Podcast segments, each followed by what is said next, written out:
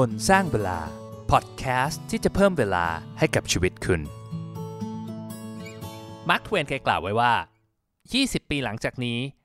เราจะเสียใจกับสิ่งที่เราไม่ได้ทำมากกว่าสิ่งที่เราได้ทำสวัสดีครับ ต้อนรับเข้าสู่พอดแคสต์คนสร้างเวลานะครับ จากสถิติของ World Bank นะครับ คนไทยเนี่ยมีอายุเฉลี่ยประมาณ 77 ปีนะครับแล้วผมคิดว่าถ้าผู้ฟังที่ฟังพอดแคสต์นี้อยู่เนี่ยอาจจะรู้สึกว่าอืมอีก 77 ปีเนี่ยมันยังเป็นระยะเวลาอีกนานเลยอะ คือเราคงมีชีวิตอยู่ได้อีกหลายสิบปี แล้วบางทีเราก็ใช้ชีวิตอย่างไม่ค่อยระมัดระวังนะครับ อย่างไม่ค่อยคุ้มค่าเท่าไหร่เพราะรู้สึกว่าเฮ้ยเรายังมีเวลาอีกมากมาย ในการที่จะใช้ชีวิตหรือทำอะไรก็ได้ที่เราอยากจะทำแต่ผมอยากจะชวนคิดครับว่าแบบเฮ้ยมันจะเป็นยังไง ถ้าสมมุติว่าชีวิตของเราที่เราคิดว่ายังมีเวลาอีกหลายสิบปี มันเหลืออีกแค่ไม่กี่เดือน สมมุติว่ามีคุณหมอบอกเราว่าเฮ้ยเราเป็นโรคร้ายที่มีเวลาเหลืออีกได้ไม่นาน ถ้าเป็นแบบนั้นจริง ๆ อะไรคือสิ่งที่ทำให้เราเสียใจที่สุด ตอนเนี้ยผมจะเล่าให้ฟังครับ ตอนนี้ผมจะเล่าถึงเรื่องราวของนางพยาบาลคนหนึ่งครับ ที่เป็นคนที่ดูแลผู้ป่วยระยะสุดท้ายนะครับนางพยาบาลคนนี้ก็จะมีหน้าที่ในการที่จะเทคแคร์นอกจากเรื่องของสภาพร่างกายเนี่ยก็อาจเป็นเรื่องของสภาพจิตใจ เขาก็มีโอกาสได้พูดคุยกับผู้ป่วยระยะสุดท้ายหลาย ๆ คนนะครับ แล้วเขาก็ได้ค้นพบว่า จริง ๆ แล้วเนี่ยมีหลาย ๆ อย่างที่คนเหล่านี้มักจะเสียใจแล้วก็รู้สึกเสียดายที่ไม่ได้ทำมันก่อนตาย เขาก็เลยสรุปออกมาเป็น 5 ข้อสิ่งที่คนเรามักจะเสียใจที่สุดก่อนตาย เขียนเป็นหนังสือออกมา ตอนนี้ผมก็เลยอยากจะหยิบตรงนี้มาเล่าให้ฟังครับ เพื่อที่เราจะได้ใช้ชีวิตในปัจจุบันให้คุ้มค่ามากขึ้น ให้ชัดเจนมากขึ้น เราจะได้ไม่รู้สึกเสียดาย เมื่อเราไปถึงวาระสุดท้ายของชีวิต ซึ่งบอกตรงๆ เราไม่มีใครรู้หรอกครับว่ามันจะมาถึงเมื่อไหร่ถูกไหมถ้ามันมาถึงไกลก็ดี แต่ถ้ามันมาถึงใกล้เราก็ต้องเตรียมตัวเอาไว้นะครับนอกจากนั้นนะผมจะเล่าให้ฟังว่า เอ้ยแล้วเราจะทำยังไงให้เราที่จะป้องกันไม่ให้เหตุการณ์ หรือไอ้ความเสียใจเหล่านี้มันเกิดขึ้น แล้วเราจะใช้ชีวิตของเราเองให้คุ้มค่าที่สุดได้ยังไง แต่ก่อนจะเริ่มนะครับ ผมต้องเล่าให้ฟังก่อนว่า เอ้ยที่มาที่ไปของ EP เนี้ยมันมันมาได้ยังไงนะครับ จริง ๆ แล้วผมเองเนี่ยเป็นคนที่มีปรัชญาในการใช้ชีวิตอย่างหนึ่งคือผมอยากจะใช้ชีวิตแต่ละวันให้คุ้มค่าที่สุด live life to the fullest ไอ้คำพูดตรงนี้หลักการตรงนี้บางทีมันฟังดูเท่นะ แต่ว่าจริง ๆ แล้วมันเกิดขึ้นมาจากความกลัวครับ ผมกลัวตาย ผมกลัวว่าเฮ้ยถ้าชีวิตผมจบลงเนี่ย ผมยังไม่ได้ทำสิ่งนั้น ผมยังไม่ได้ทำสิ่งนี้แล้วสุดท้ายผมก็จะมาเสียใจที่ผมไม่ได้ใช้ชีวิตของผมให้มันคุ้มค่า ผมก็เลยพยายามที่จะแบบหาหนังสือปรัชญาหาแบบไอ้แนวคิดเหล่านี้ผมก็มานั่งคิดว่าอ้าวแล้วถ้าคนที่เขาใกล้ตายอะอะไรมันคือสิ่งที่เขาเสียใจมากที่สุด คือถ้าเราเรียนรู้จากตรงเนี้ย เราก็จะสามารถใช้ชีวิตของเราให้คุ้มค่า แล้วเราจะได้ไม่ต้องไปเจอกับสถานการณ์เหล่านั้นนะครับ ผมก็มาเจอหนังสือเล่มหนึ่งของบรอนนี่แวร์อย่างที่ผมบอกไปคือบรอนนี่แวร์เนี่ยเป็นพยาบาลที่มีหน้าที่ดูแลผู้ป่วยระยะสุดท้ายนะครับภาษาอังกฤษเขาจะเรียกว่า palliative care nurse ซึ่งมันไม่ใช่แค่ดูแลเรื่องสุขภาพอย่างเดียวนะ จริงๆแล้วเนี่ยที่ต่างประเทศมันจะมีตรงเนี้ยเยอะมากเลยเขาจะดูแลผู้ป่วยระยะสุดท้ายนะครับ ซึ่งการดูแลเนี่ยมันไม่ใช่แค่เรื่องของสุขภาพ หรือว่าการให้ยาระยะสุดท้ายเป็นอย่างเดียวนะครับ แต่มันเป็นเรื่องของการดูแลเรื่องสภาพจิตใจ เรื่องสังคม เรื่องจิตวิญญาณอะไรพวกนี้ด้วยนะครับทำให้คุณหมอและพยาบาลที่อยู่ใน palliative care เนี่ยต้องพูดคุยกับคนไข้ค่อนข้างเยอะนะครับ ก็เลยได้เป็นเรื่องราวของคุณพยาบาลบรอนนี่แวร์มา ว่าเฮ้ยเขาพูดคุยกับคนไข้แบบหลายร้อยคนเนี่ยที่เขาได้รับการดูแลนะครับเขาได้ค้นพบอะไรบ้างอะไรคือสิ่งที่เป็น 5 ความเสียใจที่มักจะเจอบ่อยที่สุดในคนที่กำลังจะเสียชีวิต ผมขอเล่า 5 ข้อให้ฟังนะครับ ขอเล่าเป็นภาษาอังกฤษและแปลเป็นภาษาไทยนะ จะได้สื่อความหมายได้ตรงขึ้นนะครับ ข้อแรกคือ I wish I had the courage to live a life true to myself not the life other expect of me ก็คือว่าฉันหวังว่าจะได้ใช้ชีวิตในแบบที่ฉันต้องการ ไม่ได้ในแบบที่คนอื่นต้องการให้ฉันเป็น ข้อ 2 คือ I wish I had not worked so hard ผมหวังว่าจะไม่ได้ทำงานเยอะขนาดนั้น ข้อที่ 3 I wish I had the courage to express my feelings ผมหวังว่าผมจะได้บอกความรู้สึกในใจออกไป ข้อ 4 คือ I wish I had stay in touch with my friends ผมหวังว่าจะได้ติดต่อเพื่อนเก่าๆ แล้วก็ข้อสุดท้าย I wish that I had let myself be happier ผมหวังว่าจะปล่อยให้ตัวเองมีความสุขมากกว่านี้ เรียกได้ว่า 5 ข้อนะ ก็คือแบบว่าได้ใช้ชีวิต ในแบบที่เราต้องการในชีวิตของเราเองนะครับ ไม่ทำงานเยอะเกินไป บอกความรู้สึกในใจได้ติดต่อเพื่อนเก่าๆ รวมถึง ได้ปล่อยให้ตัวเองมีความสุขมากกว่านี้ แล้วเราจะทำยังไงเพื่อเป็นการป้องกันว่าเฮ้ยไม่ให้เกิดสิ่งนี้มันเกิดขึ้นกับตัวเรานะครับ ไล่ไปทีละข้อแล้วกันเนาะข้อแรกบอกว่า ฉันหวังว่าจะได้ใช้ชีวิตในแบบที่ฉันต้องการ ไม่ใช่ในแบบที่คนอื่นต้องการให้ฉันเป็น เรียกง่าย ๆ ว่า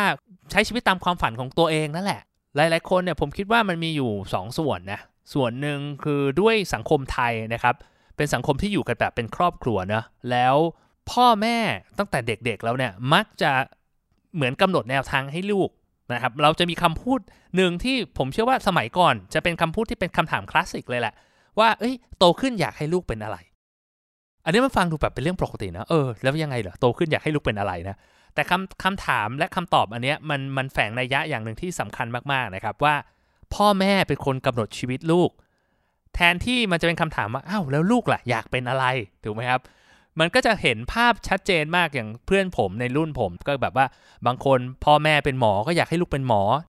พ่อแม่เป็นทนายก็อยากให้ลูกเป็นทนาย พ่อแม่เป็นนักธุรกิจก็อยากให้ลูกเป็นนักธุรกิจ ทั้งที่จริงๆ แล้วเขาอาจจะไม่ได้ชอบไอสิ่งที่พ่อแม่อยากให้เขาเป็นก็ตาม แต่ว่าด้วยความที่เขาสึกว่าเอ้ยเขาอยากจะเป็นคนกระตันยูเขาอยากให้พ่อแม่รัก เขาก็เลยทำตามไอความคาดหวังของพ่อแม่นะครับ หลายๆคนนะครับ คุณพ่อคุณแม่เสียชีวิตไปแล้วนะ ก็ยัง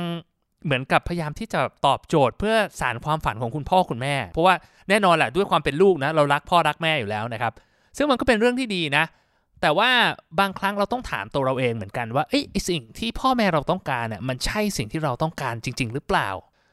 บางทีมันก็อาจจะเป็นความคาดหวังของคนใกล้ ๆ ตัวความคาดหวังของคนในสังคม ว่าเฮ้ยมันมีแบบอย่างว่าเอ้ยเนี่ยต้องเป็นแบบนี้เรียกได้ว่าประสบความสำเร็จต้องเรียกแบบนี้ถึงว่าเป็นที่เชิดหน้าชูตาในสังคม แต่มันอาจจะไม่ใช่สิ่งที่เราต้องการเลยก็ได้นะ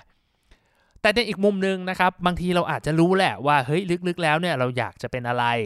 อ่าเราอยากจะเป็นนักร้อง เราอยากเป็นนักธุรกิจ เราอยากทำอะไรที่แบบเราเรามี passion เราอยากจะทำมันจริง ๆ นะครับ แต่ว่าตัวที่บล็อกให้เราไม่ทำมันให้มันสำเร็จมันไม่ใช่อะไรอื่นนอกจากตัวเราเอง มันเป็นความกลัวของเราครับ กลัวที่เราจะทำให้มันจะเฟลหรือเปล่าทำแล้วมันจะผลลัพธ์เป็นยังไง ถ้าเราผิดพลาดล้มเหลวคนอื่นดูถูกแล้ว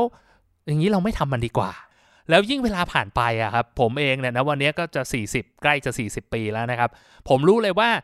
ยิ่งเวลาผ่านไปอะความสามารถในการรับความเสี่ยงของเรา ความ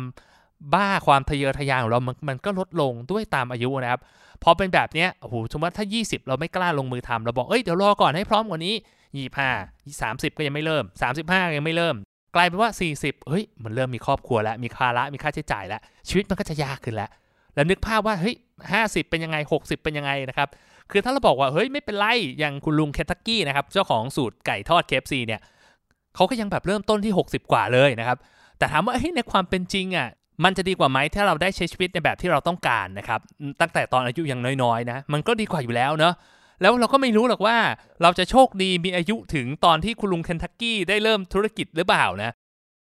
ซึ่งจริงๆ หลักไอความเสียใจข้อนี้นะครับ มันมีรีเสิร์ชอันหนึ่งนะ ที่มีผลออกมาใกล้เคียงกันนะครับ ในปี 2018นะมันมีรีเสิร์ชอันหนึ่งว่าเฮ้ยสิ่งที่คนเสียใจที่สุดก่อนตายเนี่ยเขาบอกว่า live up to their full potential คือเสียใจที่เราไม่ได้ใช้ศักยภาพตัวเราเองได้เต็มที่ มันเหมือนกับเฮ้ยเรารู้แหละ ถ้าเราพยายามมากกว่านี้ ถ้าเรามีวินัยมากกว่านี้ ถ้าเรากล้ามากกว่านี้ในการที่จะทำตามความฝันของเรา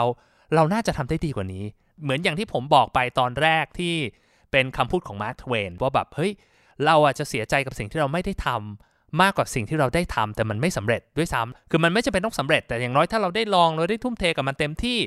เราก็ได้บอกกับตัวเองได้ว่าเฮ้ยเราพยายามแล้วมันอาจจะไม่สำเร็จมันอาจจะไม่ success แต่อย่างน้อยก่อนตายเราไม่ได้มีอะไรค้างคามาถึงความเสียใจข้อที่ 2 ก็คือ ผมหวังว่าผมจะไม่ได้ทำงานเยอะขนาดนั้น ซึ่งเรื่องนี้จริงคิดแล้วมันก็น่าสนใจนะครับ เพราะว่า หลักการข้อนี้มันเรียกได้ว่าตรงกันข้ามกับการจัดสรรการบริหารเวลาของคนในยุคปัจจุบันเลย คิดดูนะครับปัจจุบันเนี่ยด้วยความที่แบบเรา work from home เนาะรวมถึงแบบบางทีด้วยการ connect ได้ตลอดเวลาเนี่ยเราทำงานเรียกได้ว่า 24 ชั่วโมง 7 วันต่อสัปดาห์เลยนะครับคือมันในหัวมีแต่เรื่องงานตลอด เรารู้สึกว่าเฮ้ยเราต้องประสบความสำเร็จ เราต้องมีเงินเยอะๆ เพื่อที่เราจะได้มีเงินมีชื่อเสียงได้รับการโปรโมทมีหน้ามีตาในสังคมนะครับ เพราะว่าเราอยากจะได้รับการยอมรับ เราอยากจะประสบความสำเร็จ เพื่อเราคิดว่าในอนาคตเราจะได้สบาย แต่ไอ้คำว่าสบายเนี่ยมันไม่มีทางมาถึงครับ ถ้าเราไม่รู้จักจัดการไอ้ work life balance ให้มันดี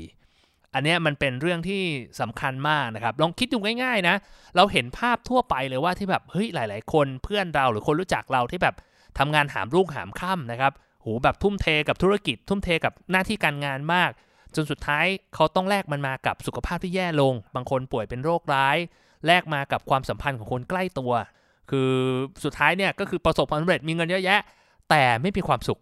เพราะว่าไม่รู้ว่าตัวเองต้องการอะไร มันเหมือนกับวิ่งตามความฝันที่สุดท้ายค้นพบว่าเฮ้ยมันไม่ใช่สิ่งที่เราต้องการจริงๆในชีวิตใช่ไหมผมคิดว่าการจัด work life balance เนี่ยเป็นเรื่องที่สำคัญมากๆนะครับ ผมเคยยกตัวอย่างหนึ่ง ผมคิดว่าการจัด work life balance เนี่ยมันเหมือนกับการเปิดเตาแก๊สในห้องครัวของเรานะครับสมมติมันมีอยู่ 4 เตาใช่ไหมแต่ว่ามันมีแก๊สส่งมาได้ถังเดียวเนี่ยการที่เราจุดเตาไฟที่เกี่ยวกับเรื่องงานให้มันแรงขึ้นนะครับมันแปลว่าเรื่องของส่วนตัวเรื่องของชีวิตเรื่องของความสัมพันธ์ ไฟมันก็จะอ่อนลงถูกไหมตามธรรมชาติอยู่แล้วเพราะมันมีท่อแก๊สอันเดียวไอ้ท่อแก๊สที่ส่งมาเนี่ยมันก็คือเวลาของเราพลังงานของเราในการที่จะโฟกัสกับอะไรบางอย่างนะครับ ก็ลองลองถามตัวเองดูครับ หลาย ๆ เรื่องเนี่ยผมคิดว่า ถ้าเราถามตัวเองโดยตั้งคำถามว่าไอ้สิ่งที่เราทำอยู่วันเนี้ยอีก 5 ปีหรือว่า 10 ปีเนี่ยมันจะสำคัญต่อชีวิตเรามากแค่ไหน ผมเองนะครับบางทีเนี่ยเวลาเรื่องทำงานเนี่ยผมนั่งเครียดกับเรื่องการลงทุน เฮ้ยทำไมเราลงทุนผิดพลาด หรือว่าเราลงทุนทำไมเราพลาดโอกาสดีๆไปนะครับ เฮ้ยตัวนี้กำไรตั้งหลายเด้งทำไมเรามองไม่เห็นอะไรเงี้ย บางทีเราแบบพยายามจะโฟกัสกับการทำงานแล้วแบบไปโฟกัสกับที่งานมากเกินไป จนบางครั้ง เรามองย้อนกลับมาเฮ้ยอีก 5 ปี เราคงจะลืมไปแล้วแหละว่าเราเคยทำข้อผิดพลาดข้อนี้นะครับ หรือว่าอีก 5 ปีเราอาจจะจำไม่ได้ด้วยซ้ำว่ามันเกิดอะไรขึ้น มันไม่ได้ส่งผลต่อชีวิตเรามากมายอะไรเลย แต่สิ่งที่มันสำคัญกว่านั้นคือช่วงเวลาที่ผมมีกับครอบครัวครับบางทีแบบอาจจะเป็นโมเมนต์เล็ก ๆ ที่ผมพาลูกไปเที่ยวเล่นกับลูกหรือแบบมีมีโมเมนต์ดีๆด้วยกันนะครับ ได้คุยกันได้สร้างความทรงจำดีๆ ร่วมกันเนี่ย ผมคิดว่าไอ้สิ่งเหล่านี้ให้อีกกี่สิบปีอะ ผมก็จะสามารถจำมันได้ มันก็ยังมีความหมายต่อผมเสมอนะครับพอเราเราชั่งน้ำหนักแบบนี้ด้วยการตั้งคำถามว่าเฮ้ยอีก 5 ปีอะไรมันจะสำคัญกว่ากัน ผมคิดว่าเนี่ยเราจะเริ่มจัดลำดับความสำคัญของเราเองได้แล้วว่าเฮ้ยอีก 5 ปีเรื่องสุขภาพสำคัญนะเออเพราะว่าวันนั้นเนี่ยเรื่องสุขภาพจริง ๆ ผมคิดว่ามันสาคัญกว่าทุกเรื่องเลยนะ เงินเนี่ยหายไปก็ยังหาใหม่ได้ใช่ไหมครับแต่สุขภาพเนี่ย มันพังไปแล้วนะหัวใจมันพังสมองมันพังเนี่ยมันซ่อมไม่ได้นะครับ คือไม่รู้ว่าอีก 5 ปีมันจะมีเทคโนโลยีที่มันดีกว่านั้นหรือเปล่านะแต่ผมคิดว่าถึงมันซ่อมได้มันก็ไม่เหมือนเดิม เพราะฉะนั้นเนี่ยสิ่งที่ดีที่สุดคือเราต้องดูแลตัวเอง ก็ต้องคอยเตือนตัวเองบ่อยๆนะครับว่าอย่าทำงานมากเกินไปนะไม่งั้นเราจะเสียใจเหมือนผู้ป่วยระยะสุดท้ายที่บรอนน่าแวร์ได้ไปพูดคุย แล้วก็เขียนมาเป็นหนังสือนะครับความเสียใจข้อที่3นะครับก็คือว่า หวังว่าจะได้บอกความรู้สึกในใจออกไป อันเนี้ยจริงเขาก็พูดหลาย ๆ เรื่องนะครับ แต่ผมคิดว่าประเด็นที่น่าจะสำคัญที่สุด แล้วคิดว่ามันจะแบบเป็นอะไรที่ค้างคาใจที่สุดก็คงเป็นเรื่องของความสัมพันธ์กับคนใกล้ ๆ ตัว คือหลาย ๆ ครั้งเนี่ยมันมีทั้งสองแง่ว่าแบบเฮ้ยเรากล้าที่จะบอกความรู้สึกของเราเฮ้ยเรารักเขาเราเป็นห่วงเขานะครับ สังคมคนไทยในบางครอบครัว จะรู้สึกว่าคำว่าเฮ้ยรักมากเลยรักลูกมาก รักพ่อมากรักแม่มาก เป็นเรื่องที่แบบอายไม่กล้าบอก เป็นเรื่องที่แบบเอ้ย บ้านเราไม่พูดกันแบบนี้อะไรอย่างเงี้ยนะครับ ซึ่งมันก็เป็นเรื่องที่น่าเสียดายนะ ผมเคยเล่าเรื่องเอ่อ EP หนึ่งครับ เป็นเรื่องประสบการณ์ของคนอายุ 100 ปีนะครับเขาเล่าให้ฟังว่าแบบเอ่อผู้ชายคนนี้เขาบอกเขารักคุณพ่อเขามากเขาแบบแคร์คุณพ่อเขามาก ถึงแม้เขาจะทำตัวเหลวแหละทำตัวเป็นลูกที่ไม่ดีเลย แล้วเขาชื่นชมพ่อเขามาก แต่เขาไม่เคยบอกเลยว่าเขาชื่นชมหรือว่ารักคุณพ่อเขามากแค่ไหน นะเขาอายุร้อยนิดๆแล้วอะแล้วเขายังรู้สึกว่าเขายังจำได้โมเมนต์ที่แบบเขาเคยทำให้พ่อเสียใจแล้วเขาไม่ได้ขอโทษ หรือว่าเขาชื่นชมพ่อเขาแต่เขาไม่เคยบอกรัก หรือว่าบอกคำพูดชมพ่อเขาเลยอย่างเงี้ยนะครับ มันก็เป็นเรื่องที่มันค้างคาจิตใจของเราเหมือนกันนะ ถ้ามีอะไรที่เราอยากจะพูดอยากจะบอกก็บอกไป แต่ในอีกมุมนึงนะ คือบางครั้งเนี่ยความสัมพันธ์บางอย่างเนี่ยมันอาจจะโดนทำลายโดยการคำพูดที่เราไม่ได้มัดระวัง มันมันในมุมกลับกันว่าเฮ้ยบางทีเราอาจจะไม่ได้รู้สึกอย่างนั้นหรอก แต่เราบอกไปเพราะเราโมโหอยู่เราโกรธอยู่อะไรเงี้ยนะครับมันก็เป็นจุดที่ต้องระมัดระวังเหมือนกันนะบางทีให้พูดตามใจปากอย่างเดียวตลอดไปมันก็ไม่ได้นะครับ แต่ว่าอย่างน้อยก็ลองทบทวนดูนะครับ ว่าแบบเฮ้ยไอความสัมพันธ์ของคนใกล้ ๆตัวเราเนี่ย คือบางอย่างที่เราสึกว่าเฮ้ยเราไม่พอใจเรารู้สึกแบบอึดอัดกับมัน เราก็ต้องกล้าที่จะพูดออกไป พูดอย่างระมัดระวังพูดอย่างไม่เรียกว่าไม่ทำร้ายไม่หักหาน้ำใจนะครับ หรือว่าบางทีเราอยากได้บางอย่าง เราต้องการความรักเราต้องการบางอย่างที่เราอยากได้จากคนใกล้ตัวก็พูดไปเลย เขาจะให้ไม่ให้เมื่อเรื่องของเขาแต่อย่างน้อยเนี่ยเราได้บอกเราได้ใช้ชีวิต เต็มที่อย่างที่เราอยากจะใช้แล้วนะครับ ผมว่าเอาจริงๆนะข้อนี้เป็นข้อที่ยากที่สุดในในความเสียใจทั้งหมด 5 ข้อเลย เพราะว่ามันเป็นอะไรที่ละเอียดอ่อนมากๆนะครับ ผมแนะนำว่าถ้าใครสนใจนะ ลองไปอ่านดูเขาเรียกว่า non-violent communication คือแบบมีเทคนิคในการที่แบบจะพูดคุยยังไง ในการที่จะสื่อสารยังไง บอกความรู้สึกยังไง บอกความไม่พอใจ บอกความต้องการของเรายังไงให้กับคนใกล้ตัวนะครับมันเป็นวิธีการที่แบบเหมือนกับว่าเฮ้ยเรายอมรับความต้องการของแต่ละฝ่าย แล้วก็หา solution ที่มันเป็นทางออกร่วมกันนะครับ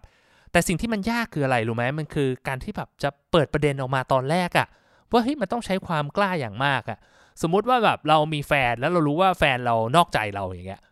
เออ คือมันเป็นเรื่องที่รบกวนจิตใจมากเลยนะ คือสมมติว่าแต่แบบเราอาจจะแบบทำตัวไม่รู้เรื่องอะไรเลย แล้วแบบอยู่ดีๆ ก็ลืมมันไปซะอีก 20 ปี สมมติว่าคนคนนี้เขาเขากลับตัวกลับใจนะครับ กลับมาเป็นแฟนของเราที่ดีได้เงี้ย แต่มันก็ยังค้างคาใจอยู่เนาะคือมันเป็นเรื่องที่รบกวนจิตใจมาตลอด แล้วผมเชื่อว่าถึงวาระสุดท้ายของเราแล้วมันก็จะเป็นเรื่องที่แบบค้างคาจิตใจของเราอะแทนที่แบบเฮ้ยเราเราพูดมันออกไป อย่างน้อยไม่ว่าจะเกิดอะไรขึ้นอย่างน้อยมันมันได้ได้สื่อสารความเป็นตัวตนความเป็นมนุษย์ของเราออกไปนะครับ แล้วมันจะทำให้เรามีความเสียใจน้อยที่สุดเวลาที่เราถึงวาระสุดท้ายของชีวิต ก็ก็ต้องเวทกันดูนะ ก็ทำต้องทำอย่างระมัดระวัง แต่จะบอกว่าเฮ้ยบางทีการซื่อสัตย์ต่อตัวเองเนี่ยน่าจะเป็นสิ่งที่ทำให้เราภูมิใจและเสียใจกับตัวเองน้อยที่สุดแล้วนะครับ ถ้าเราได้ทำมันออกไป ข้อที่ 4 หวังว่าจะได้ติดต่อกับเพื่อนเก่าๆ ความเสียใจก็คือการที่เราแบบเฮ้ยปล่อยให้เอความสัมพันธ์เหล่านี้มันมันหายไปนะครับ ผมเองจริงๆอะผมคิดว่าข้อนี้เป็นข้อที่ผมเจอปัญหาเยอะที่สุด โดยส่วนตัวนะผมเป็นคน introvert นะผมผมเข้าเชื่ออย่างนั้นนะ ผมรู้สึกว่าแบบผมไม่ชอบจะยุ่งกับใครนะครับ แต่ว่าในหลาย ๆ ครั้งผมก็ยังต้องการเอความสัมพันธ์รอบ ๆ ตัวอยู่นะครับ แต่ด้วยความที่เป็นคน introvert เนี่ยจะเป็นคนที่แบบไม่ค่อยไปปาร์ตี้ ไม่ค่อยได้ไปแบบ reunion อะไรพวกนี้เท่าไหร่นะ แล้วมันกลายเป็นว่าเรารู้สึกว่า เราก็ถอยห่างจากเพื่อนไปเรื่อยๆนะครับโดยเฉพาะอย่างวัยผมเนี่ย40ปีเนี่ยมันเริ่มมีครอบครัวมีภาระความรับผิดชอบมากขึ้นแล้วแต่ละคนนะครับเพื่อนๆหลายๆคนเนี่ยเหมือนกับใช่ไหมตอนที่ยังไม่มีลูกอะก็ยังนัดกินข้าวเจอกันได้บ่อย พอมีลูกมีครอบครัว มีพ่อแม่ของเขาที่ต้องดูแลนะครับมีพ่อแม่ภรรยาพ่อแม่สามีอีก ซึ่งมันกลายเป็นครอบครัวที่ใหญ่ขึ้น มันก็ใช้เวลากับชีวิตมากขึ้นใช่ไหมพอมันเป็นแบบเนี้ยมันก็กลายเป็นว่าเราจะมีเวลาให้กับเพื่อนของเราน้อยลง ซึ่งอันเนี้ยผมคิดว่ามันต้องวางแผนดีๆเลยแหละผมเองก็รู้ว่ามีปัญหาข้อนี้นะครับก็พยายามที่แบบเหมือนจะ reach out ออกไปนะครับ บางทีแบบเฮ้ยไลน์ไปหาเพื่อนเก่าๆนะครับโทรไปหาบ้างให้เป็นยังไงบ้างอะไรเงี้ยนะครับ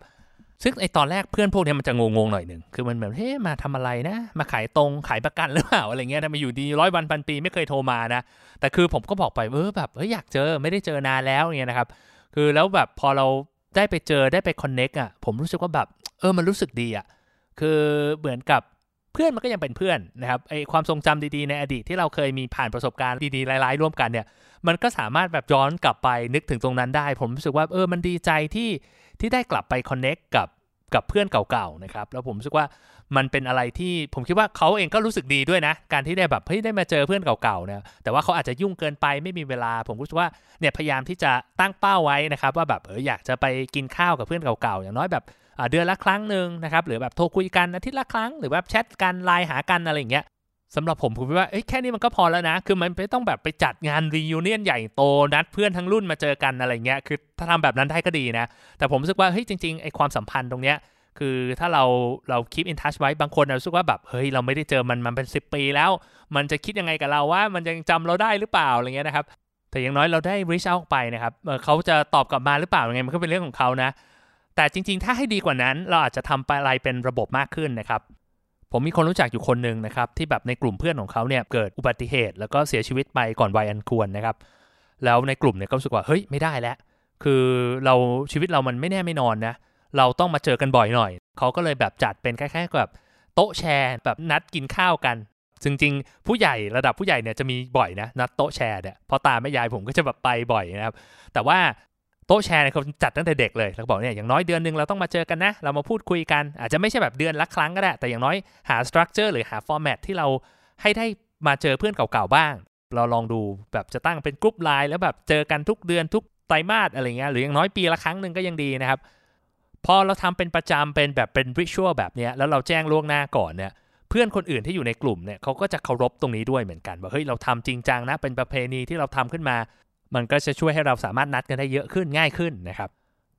มาถึงข้อสุดท้ายที่ผู้ป่วยระยะสุดท้ายเสียใจมากที่สุดก็คือว่าเขาหวังว่าเขาจะปล่อยให้ตัวเองมีความสุขได้มากกว่านี้ คืออันเนี้ยจริง ๆแล้วมันเป็นเรื่องแปลกของมนุษย์ ซึ่งจริงๆมันก็เป็นนกลไกธรรมชาติแหละนะว่า เรามักจะจดจ่อกับเรื่องที่เราทำผิดพลาด เรื่องที่เราทำไม่สำเร็จหรือว่าปัญหาในชีวิตเนี่ย เพราะว่ามันเป็นนกลไกในการป้องกันนะครับ ว่าแบบเฮ้ย อย่างสมัยก่อนมนุษย์ดึกดำบรรเนี่ยเวลาเราเจอปัญหาเนี่ยเราก็จะแบบมีความ alert เราจะเหมือนถูกดึงดูดด้วยข่าวลบๆ มากกว่า เราจะถูกดึงดูดด้วยเรื่องแย่ๆ ง่ายกว่าเรื่องดีๆ เพราะว่าเราจะได้คอยระมัดระวังนะจะได้มีชีวิตรอดต่อไปได้ แต่ในโลกปัจจุบันน่ะชีวิตเราไม่ได้อันตรายแบบนั้นน่ะไม่ใช่แบบเราเดินไปหน้าบ้านแล้วมีสิงโตมาขย้ำเรานะครับแต่สมองเรายังเป็นสมองของมนุษย์เมื่อแบบ 1 ล้านปีที่แล้วอยู่นะ ซึ่งสมองตรงนี้มันจะเป็นตัวบล็อกทำให้เราไม่ happy กับชีวิตของเรานะเราต้องแบบคอยระมัดระวังตลอด เราก็ต้องคอยฝึกสมองให้รู้จักมองหาความสุขในชีวิตนะครับ ผมก็ให้คำแนะนำง่ายๆนะก็คือจด Happy Diary คือเหมือนกับเป็นไดอารี่คือที่เราจดทุกวันเนี่ยแหละว่าเฮ้ยวันนี้มันมีอะไรที่ทำให้เรามีความสุขบ้าง เรามี moment กับครอบครัว วันนี้เราได้ทำในสิ่งที่เราชอบนะ เราได้มีความสุข แล้วได้เจอสิ่งนี้ เราได้ช่วยเหลือคนนั้นคนนี้ แล้ว เราก็พยายามหา pattern นะว่าเฮ้ยอะไรที่เราทำแล้วเรามีความสุข และเราก็ใช้เวลากับสิ่งที่เรา enjoy มากขึ้นนะครับ มองหา hobby หรือว่างานอดิเรกที่เราทำแล้วแบบมีความสุข อาจจะเป็นการเล่นดนตรีเล่นกีฬาหรืออะไรก็ได้นะครับคืออย่ามองว่ามันเป็นเรื่องไร้สาระนะ ผมเองเนะผมบอกตรงคนอื่นไม่รู้จะคิดยังไงนะ แต่บางทีผมรู้สึกว่าการเล่นมันเป็นแบบก่อนหน้านี้เป็นเรื่องไร้สาระ เป็นเรื่องไม่มีประโยชน์ทำไมเราไม่เอาไปทำงานพักผ่อนพัฒนาตัวเองอ่านหนังสือฟังพอดแคสต์อะไรพวกนี้นะครับ แต่ว่า กลายเป็นว่าไอการเล่นเนี่ยหรือการได้พักผ่อนแบบพักผ่อนจริงๆอะ่ะโดยที่ไม่ต้องคิดถึงเรื่องงานทำอะไรที่เราไม่ต้องหวังผลว่าเราอยากจะได้อะไรจากมันนะครับมันเป็นการพักผ่อนที่แบบดีมากๆ แล้วแบบหนึ่งคือ สภาพอารมณ์เราดีกว่า เราเหมือนเราพร้อมในการทำงานมากกว่า แล้วสุดท้ายเนี่ย เวลาที่เราใช้กับสิ่งเหล่านี้มันทำให้เรา productive มากขึ้นนะครับ ก็ดูแล้วกันนะว่าอะไรมันคือ hobby หรือมันคือ passion ของเรานะครับ คือผมเองเนี่ยอย่างหลังๆเนี่ยผมรู้สึกว่าเฮ้ยผม เปิดโอกาสให้กับตัวเองมากขึ้น ในการที่จะได้ทำอะไรที่เราชอบและเรามีความสุข แต่แน่นอนว่ากว่าที่เราจะทำอะไรให้มันแบบเริ่มสนุกกับมันได้เนี่ย ช่วงแรกอาจจะต้องใช้ความพยายามนิดนึง สมมติเราบอกเฮ้ยเราเราอยากเล่นกีตาร์เป็นอะแต่ว่าช่วงแรก ๆ ในการฝึกกีตาร์มันอาจจะไม่ได้สนุกขนาดนั้นนะมันก็เจ็บนิ้วหูดีดก็ไม่เป็นเพลงจับคอร์ดแต่ละคอร์ดก็จับยากจังเลยอะไรอย่างเงี้ยนะครับ หรือว่าการฝึกกีฬาหรือเล่นเกมอะไรแบบจริงจังนะครับ คือเราอาจจะไม่ได้สนุกกับมันสักเท่าไหร่ในตอนแรกทำยังไงก็ทำไม่ได้ เล่นก็แพ้ตลอด แต่ว่าถ้าเราฝึกฝนตัวเองเราพยายามอย่างเต็มที่และสุดท้ายเราจะเริ่มมีเบสิกแล้วเราเริ่มเข้าใจเกมของมันแล้ว แล้วเราก็จะสามารถแบบสนุกกับมันได้อย่างเต็มที่นะครับ อีกอย่างหนึ่งที่ผมคิดว่าช่วยได้ในการมองหาความสุขในชีวิตเนี่ยคือมองหาความสุขเล็ก ๆ ในแต่ละวันนะครับคือมันไม่จำเป็นต้องเป็นอะไรที่มันยิ่งใหญ่เลยนะ บางทีมันอาจจะหมายถึงการที่เราได้ทานคุกกี้ที่เราชอบกับกาแฟร้อนๆหอมๆสักแก้วหนึ่ง หรือว่ามันเป็นการที่เราได้ไปทานข้าวกับเพื่อนเราได้พูดคุย ได้เวลาอยู่กับครอบครัว ได้กอดแม่กอดพ่อกอดภรรยากอดสามีกอดลูก หรือว่าเป็นการได้ใช้เวลาเงียบๆอยู่คนเดียว อ่านหนังสือเล่มโปรด นั่งคิดโน่นคิดนี่ไป แค่นี้มันก็เป็นสิ่งที่ทำให้เรามีความสุขได้แล้วนะครับก็สุดท้ายนะผมเชื่อว่าทั้ง 5 ข้อนี้คือสิ่งสำคัญที่สุดคือเราต้องคอยเตือนตัวเองบ่อยๆนะครับ พอลเกรแฮมนะครับบล็อกเกอร์แล้วก็เป็น venture capitalist เป็นผู้ก่อตั้ง Y Combinator นะเคยพูดไว้ว่าเขาอ่านหนังสือเล่มนี้แล้วเขารู้สึกว่าเขาเองอะน่าจะมีแนวโน้มที่จะทำข้อผิดพลาดเหล่านี้ตลอด เขาก็เลยรู้สึกว่าก่อนที่เขาจะเขียน to do list ในแต่ละวันนะครับเขาก็เอา 5 ข้อนี้มาเขียนเป็น to do list อันดับ 1 ถึงอันดับ 5 หมายถึงว่าในแต่ละวันเนี่ยไม่ว่าเขาจะทำอะไรก็ตามอะก่อนที่เขาเขียน to do list อันดับหนึ่งของเขาเนี่ยเขาต้องเขียน 5 ข้อนี้ก่อน ก็คือว่า อย่าลืมความฝันของเรา ข้อ 2 คืออย่าทำงานมากเกินไป พูดในสิ่งที่เราคิด รักษาความสัมพันธ์ให้ดี แล้วก็มีความสุข แล้วหลังจากนั้นเนี่ยเขาค่อยเขียนข้ออื่นที่เขาอยากจะทำในวันนั้นๆนะครับ มันเป็นการเตือนตัวเขาเองว่าอะไรมันคือสิ่งที่สำคัญที่สุดในชีวิตของเขาจริง ๆ นะครับ ก็สุดท้ายเนี่ยผมก็อยากจะฝากไว้หน่อยเนาะว่าจริง ๆแล้วมันอาจจะดูเหมือนเป็นเรื่องที่เร็วเกินไปนะ มันเป็นเรื่องที่ไกลตัวมากๆเลย ท่านผู้ฟังพอดแคสต์ผมบางคนอายุยังไม่ถึง 20 เลยนะครับ แต่ว่ามันไม่ได้ไกลเกินตัวหรอกนะ ที่จะพูดถึงความตายตั้งแต่ตอนนี้นะครับ เพราะว่าจริง ๆ แล้วเนี่ยความตายเนี่ยแหละ มันเป็นเครื่องมือที่ทรงพลังมากๆนะมันช่วยให้เราแยกแยะได้ว่าอะไรคือเปลือก อะไรคือแก่นแท้ของชีวิต ก็ขอให้ท่านผู้ฟังได้ใช้ชีวิตทุกวันอย่างมีความสุขแล้วก็คุ้มค่านะครับ ถ้าอยากจะพูดคุยก็เข้ามาในกลุ่มคนสร้างเวลาได้นะครับ แลกเปลี่ยนการทำ30 day challenge กันแล้วพบกันใหม่นะครับ ผมบอลคนสร้างเวลาสวัสดีครับ คนสร้างเวลาพอดแคสต์ที่จะเพิ่มเวลาให้กับชีวิตคุณ